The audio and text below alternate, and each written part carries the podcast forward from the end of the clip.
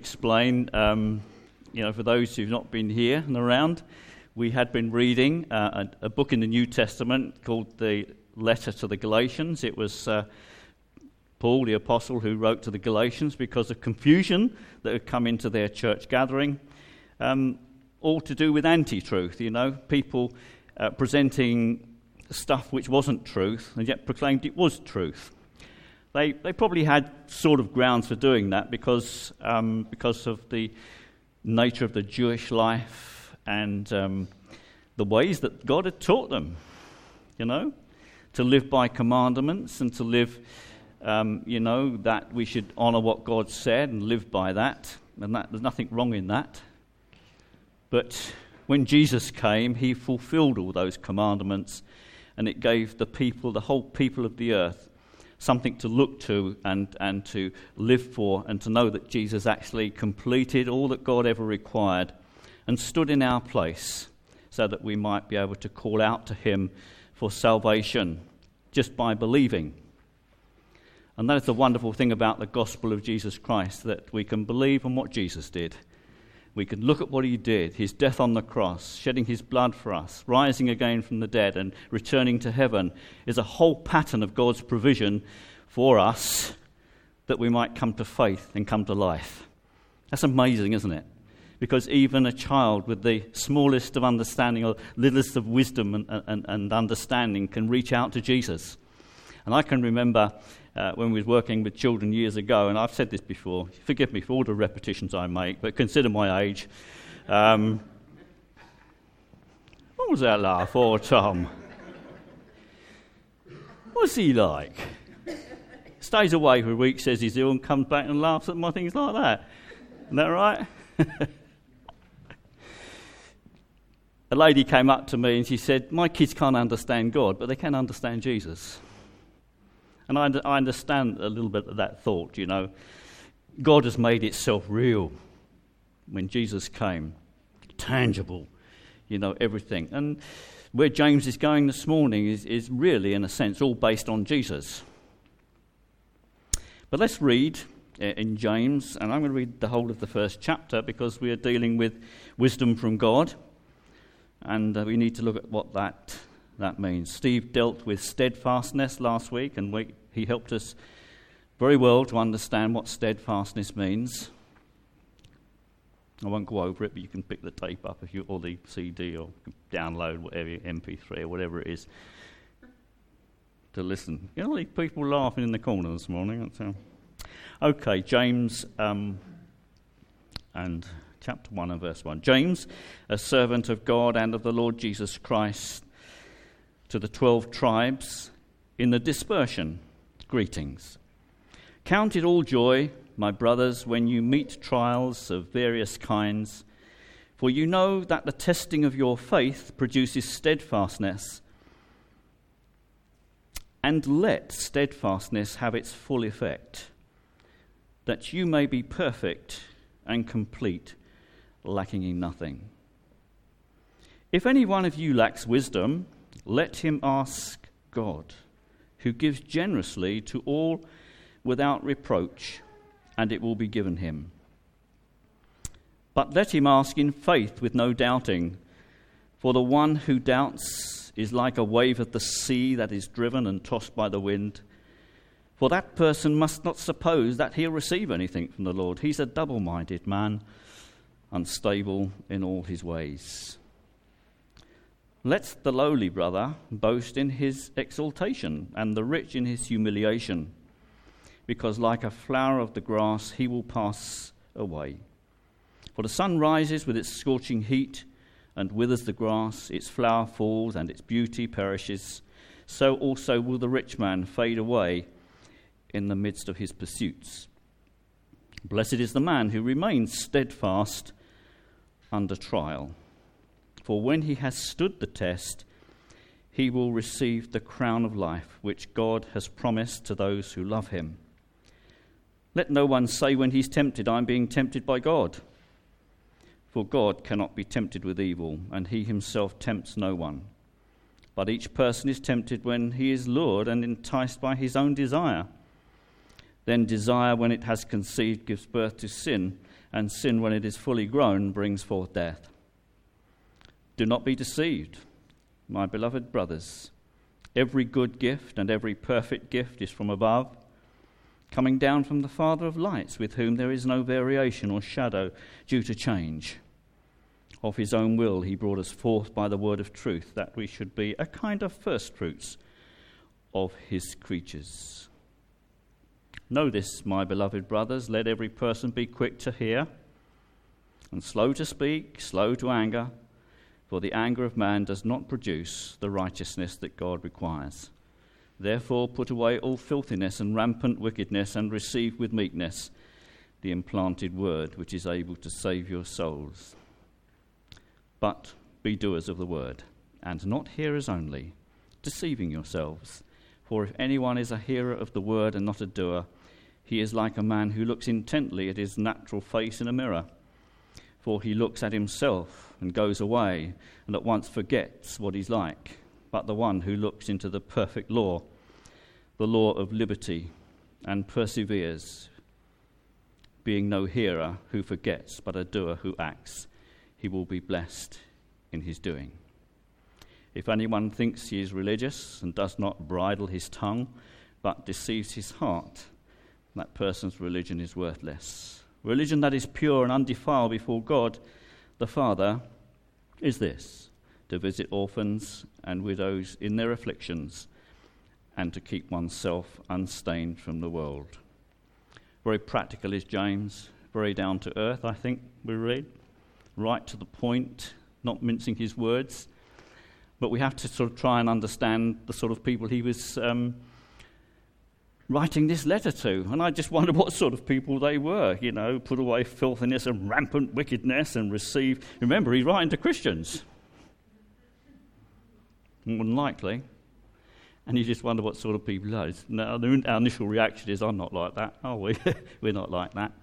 You know, sometimes it can be so, but James is talking about putting it away. Okay. Steve said something about James, he's related to Jesus. You would have thought that James would have been over familiar with Jesus in a sense that he wouldn't say too much about him, but actual fact, the whole of James' writing, I think he's got Jesus in mind. He's got Jesus in mind. If we go reading towards the end of James, it's not our passage this morning. Um, James talks about the wisdom of God is pure undefiled.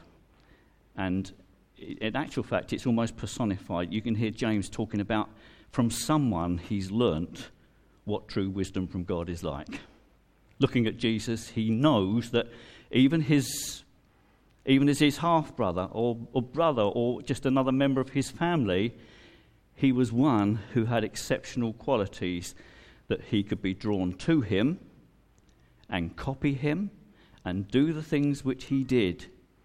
And in that way, he was actually attracted to Jesus. He wasn't familiar, over familiar with him just being part of someone he knew. He knew he was someone special. And so wisdom is actually personified throughout this book. And I think James takes his cue from Jesus. What he saw him do, the way that he did it, his actions and reactions. And we live in that sort of world, don't we? You know, what we do, how we do it, why we do it, how we react to others, and then just how we act, basically. How do we live our lives? Now, if um, Helen can get the first slide up for me, which is um, tossing the coin. I wonder uh, what, what decisions did you make this morning? Did you have to make? Was you forced to make when you got up out of bed this morning? Anybody? Oh, you can't really see it very well, can you? Anyway, just in case you can't see it, it says, and I need to go a bit closer. When faced with two choices, simply toss a coin. It works not because it settles the question for you, but because in that brief moment when the coin is in the air, you suddenly know what you're hoping for. It is strange, but we live in that sort of life, don't we? The sense of chance with no real direction sometimes, or no real reason why we make a decision. Um, the things we buy, the choices we have, and so choices we make. And when we get up each day, there are all sort of regular choices that we make, and we live in that sort of world. And what I'm talking about this morning, what we're looking at in James, is the wisdom I actually apply to my life. And I, when I looked at it, I thought to myself, well, what, how, do, how do I see this, this sort of wisdom? And I thought, well, I had to think about the people he was talking to people of a dispersion. If we know our Bibles, when we read things like the dispersion, not only did God, through his prophets, prophesy that the Jewish people would be scattered not only because of their failure to relate to God in the way that they should, but because they fell apart through the lack of understanding who God really was and living their lives by the standard that He gave them. They fell apart. The dispersion. Well, not only did the Jewish people fall into that situation which God prophesied and which happened to them, and even today, all throughout the world, the Jewish nation is scattered. And for a moment, we look at them, and we, but we look at them in the sense that we see them today. Queer people, funny people, you know, people that wear funny hats and do funny things. And, and sometimes we, we forget that it was through the Jewish nation that God intended to show and declare his wisdom through this world. They failed to do it. And that's not a complaint, that's not a judgment against them. It's just that they didn't quite get to the point of learning their lives with the expectation of God, expectation of God upon it, upon their lives. And so, if we look at what the word wisdom means, the word wisdom means is learning the skill, the mastery, and the art of living my life with the expectation of God upon it. Learning how to live my life with the expectation of God upon it. And we as Christians, as people in this world, are caught up with all sorts of things. We're faced with all sorts of situations, and how do we approach them? Do we approach them with a said, you know, now I wonder how God would deal with this issue. I wonder what God wants me to do. What is my calling in life? I just want to take you to the carpenter shop at Nazareth where Jesus grew up. He was a carpenter. And he made all the things that a carpenter would make, and I can't list them all, whatever they would be. And he learned a skill the skill of carpentry. And not only would he know how to make things, whether it was a plough or whether it was a rake, in, by using wood or whatever it was, or making items of furniture, he would learn a skill to do that. But there was another aspect of it, two aspects of it. First, am I putting my best into this for the person that's going to receive it? Applying wisdom, applying the skill of the expectation of God upon my life in a situation. Now, here's these people dispersed, and they would be hard pressed to find life easy. They were forced by circumstance, they were cut off, they would be in a trial, and the result of being moved out of their community, out of their comfort zone, out of their culture, whether local or domestic and national, and would have added psychological and practical problems, leaving behind friends and separated from family, business, property, being unsettled and being resettled, trying to create favour within their community and acceptance, finding work and support, no NHS, no DHSS, maybe not even a real established church community. And they would probably say, Where's God now? Well, for a few moments, we're just going to look at a couple of things. They're sort of pertinent to us, pertinent to us as a church family. and that is um, can we have the Syria one up, Helen? You remember Rosemary, who's with us? She's got a real heart for Syria. Her husband is Syrian. And um, this week, she's having a, a, show in Herne Bay in the Bay Art Gallery in William Street. And it's to raise the profile of the need of people in Syria. So if you're free and you pop in this week, there will be posters and information about how people can help the people in Syria. I mean, we call ourselves Christian people here, and we think of the Christian people in Syria, and they're in a similar situation. You know, the people of Syria, as what Paul, what James is writing about here. The difficulty and the hard testing of trials forced upon them. Where is God in all this? And we could say that even in our own situation and circumstances. We're just living our lives ordinary with everyday problems in our home life and paying the bills and um, facing our neighbours with all their things over the fence and, you know, what goes on with neighbours and stuff like that, you know. What is the expectation of God upon my life? Am I living it with the wisdom of God? And the word wisdom that we look at this morning that we're supposed to ask God for is how can I live my life with all these things going on around me with the expectation of God upon it? How can I do that? Well, James just tells us quite simply if we lack wisdom, if we lack the skill and the wherewithal to understand what God does really want, he says, let him ask of God. And that's really the first point in, is it? Whatever situations we are in life, whether a house moving and they don't work, whether I'm facing a new course at university in my life, having a baby come into the family. You know, how can I live my life with the expectation of God upon it? In actual fact, how can I really start now to bring this child up with the expectation of God upon it. How can I do that? And it's just called wisdom here, but from the Old Testament we learn that it's actually learning how to live my life with the expectation of God upon it. And I think the whole point is if we look around us, we've actually lost the plot of how to live our lives. The word explained wisdom in the Old Testament's learning the mastery of doing that, learning the skill of doing that. It's not actually like a coin box where you drop a coin into it.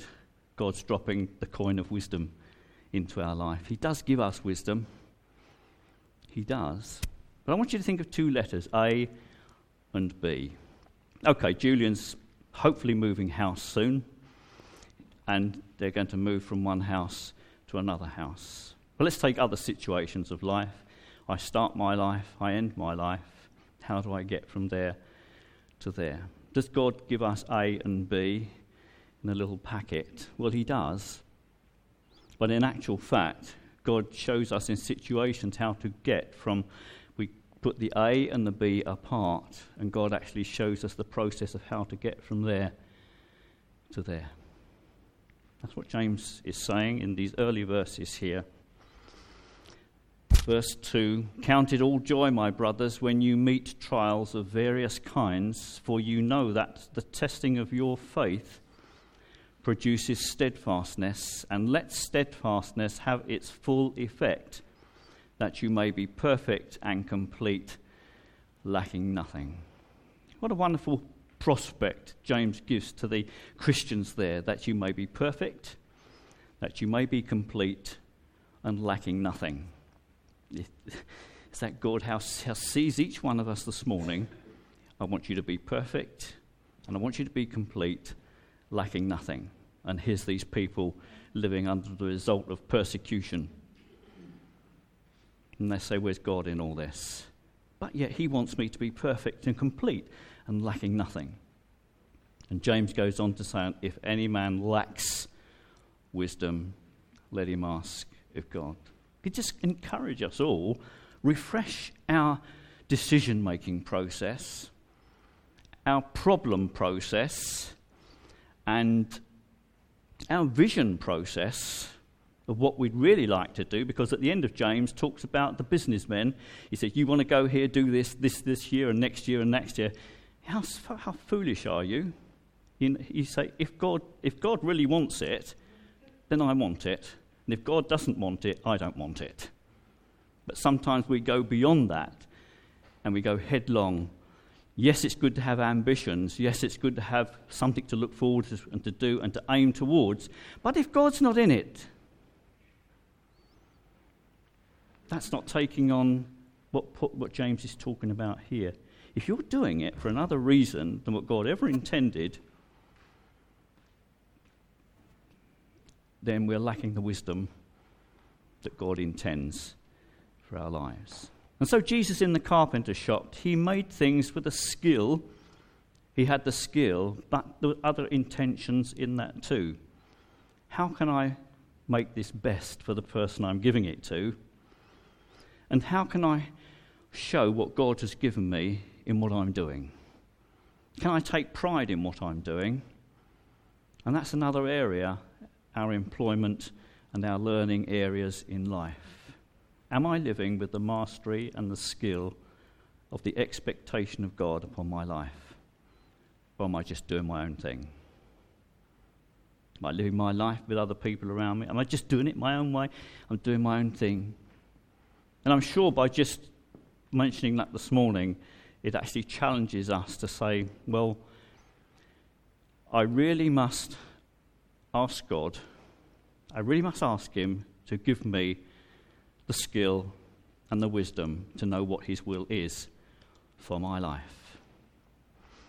Can you read? Can you turn to Genesis 41? Just read a little story we know quite well. Genesis 41. We all know Joseph, or heard of Joseph in his technicolor green dream coat, but a sort of minimum understanding. But in Genesis 41, we're introduced to Joseph in prison, Pharaoh having a bad dream, and not knowing what to do with it, and making taking the wrong action, and ending up hearing from God. Genesis 41, we read After two whole years, Pharaoh dreamed that he was standing by the Nile, and behold, there came up out of the Nile seven cows, attractive and plump. They fed in the grass, and behold, seven other cows, ugly and thin. And as we read down, we read about the dream and all that happened. And if we look at verse 7 there, and the thin ears swallowed up the seven plump full ears, and Pharaoh awoke, and behold, it was a dream. So in the morning, his spirit was troubled, and he sent and called for all the magicians of Egypt and all the wise men. And Pharaoh told them his dreams, but there was no one who could interpret them to Pharaoh. We also live in a world of looking in the wrong places and to reading the wrong things to give us guidance in life. As far as God is concerned, the bad choice is mediums, Ouija boards, horoscopes, bad counseling, bad areas of counseling, and those things in order that we might get direction in life. So, if anything, Pharaoh gives us the challenge Am I looking to the right place. Because James has said, if any man lacks wisdom, let him ask of God. Let him ask of God. And so, Pharaoh, and you read here, he's, he's just desperate, isn't he? All the wise men, all the magicians, anyone who can help me. You know? And James is saying his letter, that's not the way. We need to have a focus who's really going to help us. Who's really going to help me today? living my life with the expectation of God upon it? No, Pharaoh wasn't in that place, was he?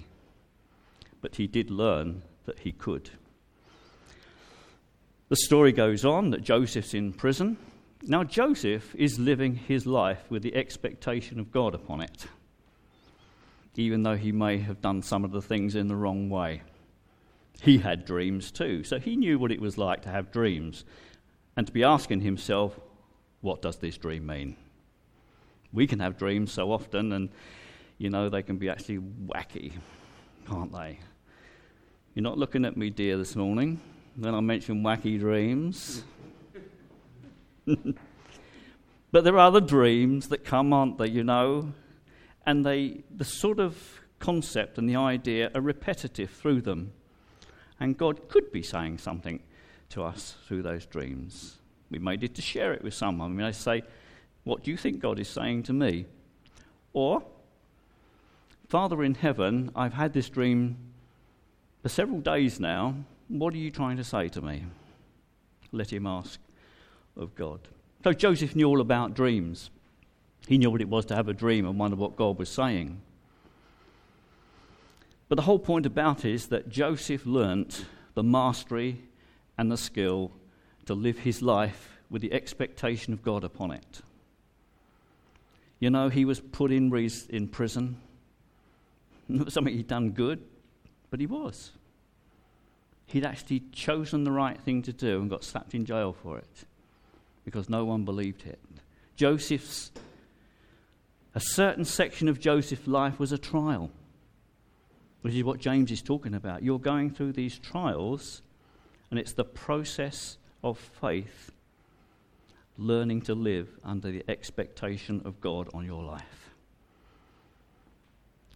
bringing about completion and perfection in your life.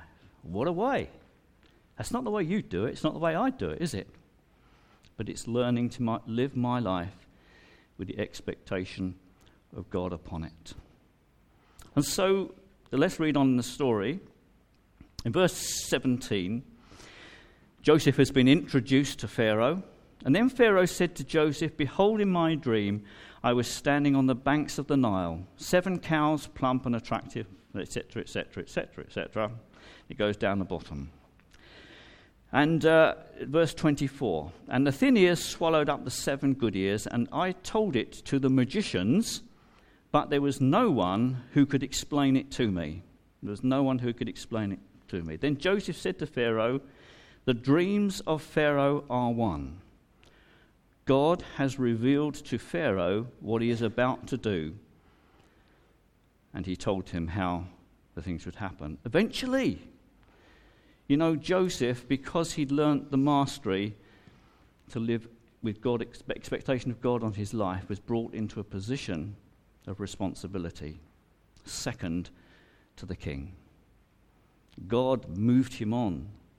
Having had a bad start and having awful things happen to him, the end, the completion of the story is amazing, isn't it? No one else could have done it except God. You know? And as some Christians here, you can look back on your lives and you see amazing things happen. You know? God wants the amazing for us. He wants the amazing for us. And so Pharaoh was introduced to a God whom actually he could have asked and sought for help and guidance. We know it didn't happen, turn out that way. But you know, that just tells us there are secular ways of trying to seek an answer to life situations, but there's a godly way of doing it as well. And James is saying to the people that he's writing to, those in the dispersion, as it were, those in the persecution, if you lack wisdom how to work out these difficulties and problems in your life, ask God. Now, it took a long time to get there, but isn't it such important? Because we just sometimes ignore living my ordinary things of life with the expectation of God upon it. Now, I think the life of Jesus would say to us very much that being a carpenter is being an ordinary person doing an ordinary job, and yet he was living it with the expectation of God upon it.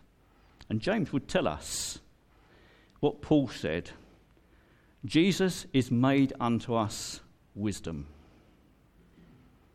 Paul reminded the Christians he was writing to Jesus is made unto us wisdom. What does that mean?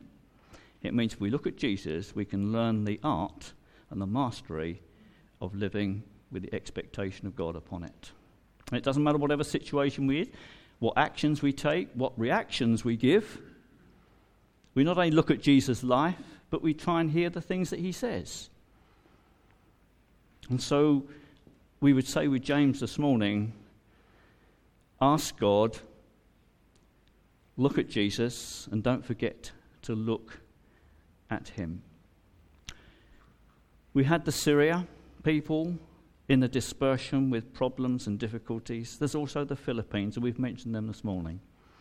And at this point in time, I'm just going to ask that we stand and pray for the people in Philippines. Because at any given time in our lives, we could face, we hope we don't. God has gloriously given us as a nation, as a land, and as a people peace and stability. And we just need to thank God for that. You know, we can go through our lives enjoying so much and not knowing who to thank. And that's learning the art of gratitude, part of wisdom. Father, we're here this morning. History talks about people who've been unsettled and dispersed and moved about and, un, and, and not knowing what to do in such difficult situations, and we pray for the people in the Philippines today. Our prayer is that aid will get to them quickly and that we will not hold back from giving where we need to. But we pray that you will help them, Lord, to work out their lives, knowing that you know about it and you will help. Lord, there are big questions that we can't ask, answer this morning when we say, Why the storm for them? We can't answer that question. We have to give that back to you and say, Lord, it's part of life that we don't understand fully but we pray about it. In the meantime, we would say, Lord, thank you for all that we have received from the hand of your goodness. Because we know that, every, as James said, every good and every perfect gift comes down from the Father above. And so we say, Thank you, Lord, this morning. I'm just going to ask two people, one from each side of the room, maybe just to pray for the people in the Philippines. Doesn't have to be long, just a short prayer.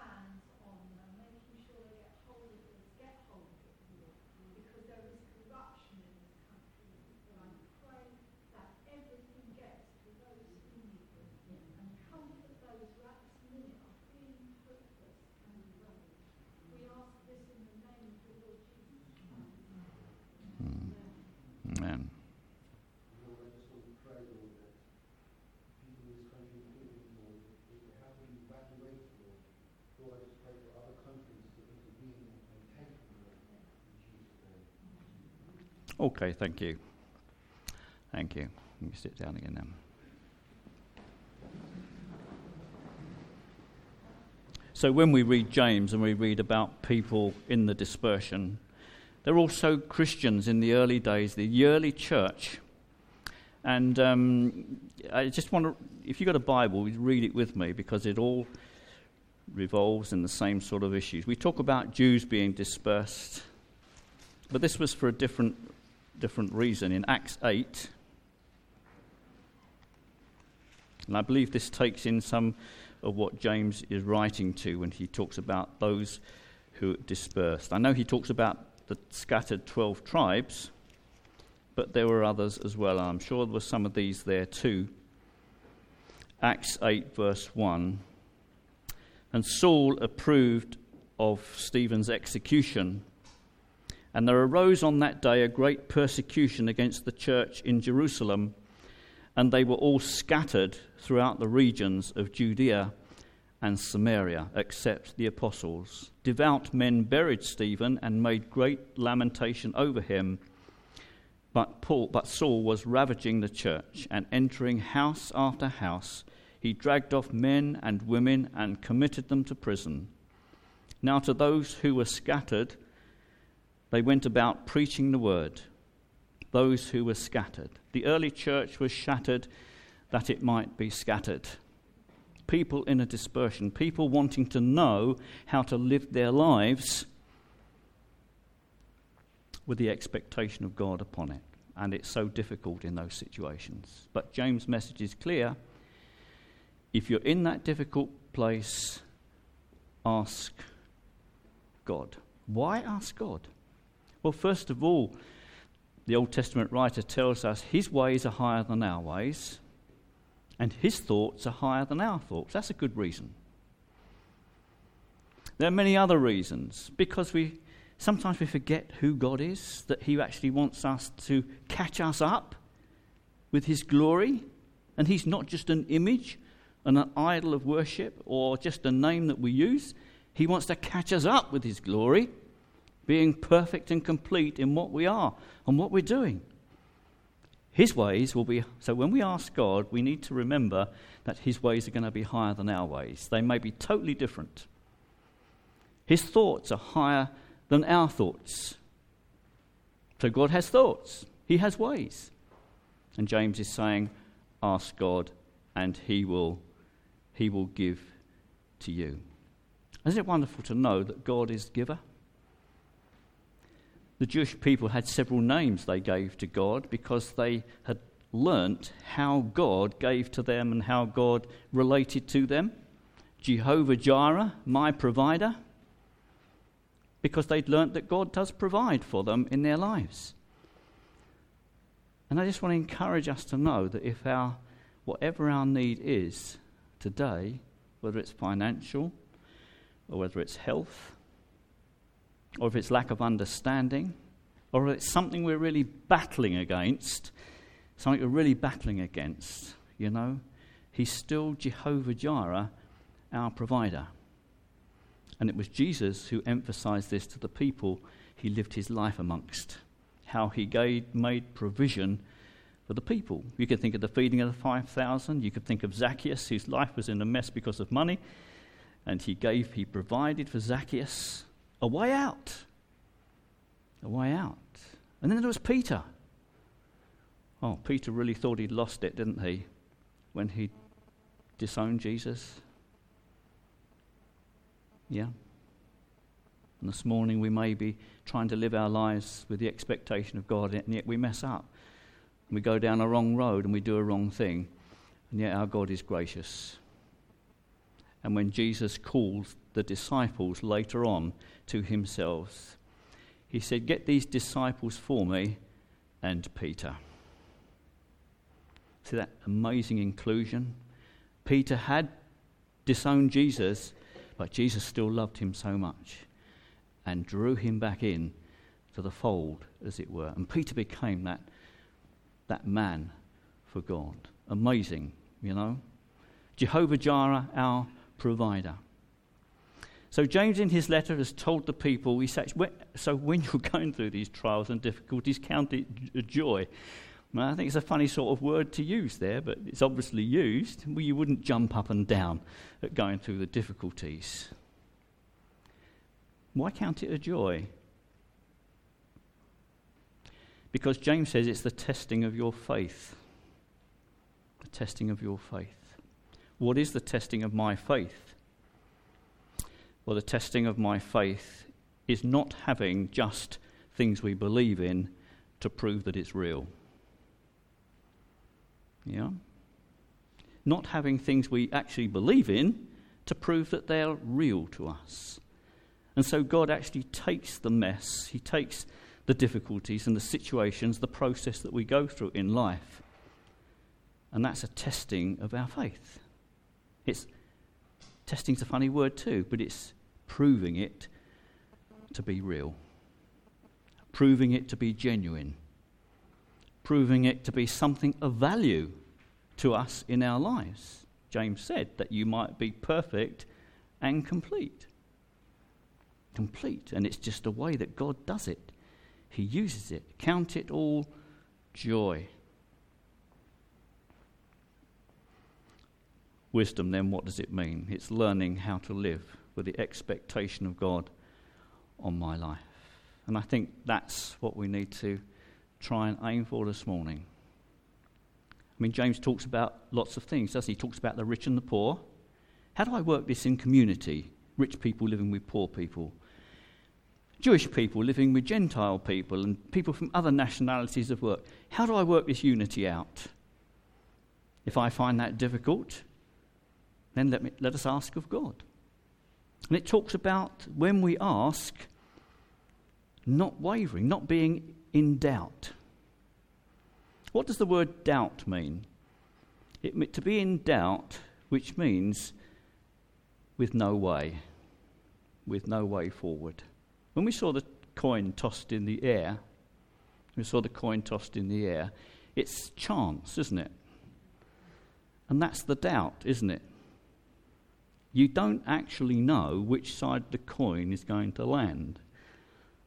But you say, I'll go with it, which way it lands, even if it may be wrong. It's having a certainty about the expectation of God on my life. That wherever I am, whatever situation I am in, if we allow God to be, He will be in control of that situation. If any man lacks wisdom, let him ask of God. Let him ask of God. Julian, have you got a song to finish with this morning? No, you haven't. Okay. I'm just going to um, throw out the offer. You know, James at, at, at the end, he gives us some, some snippets about what to ask God for.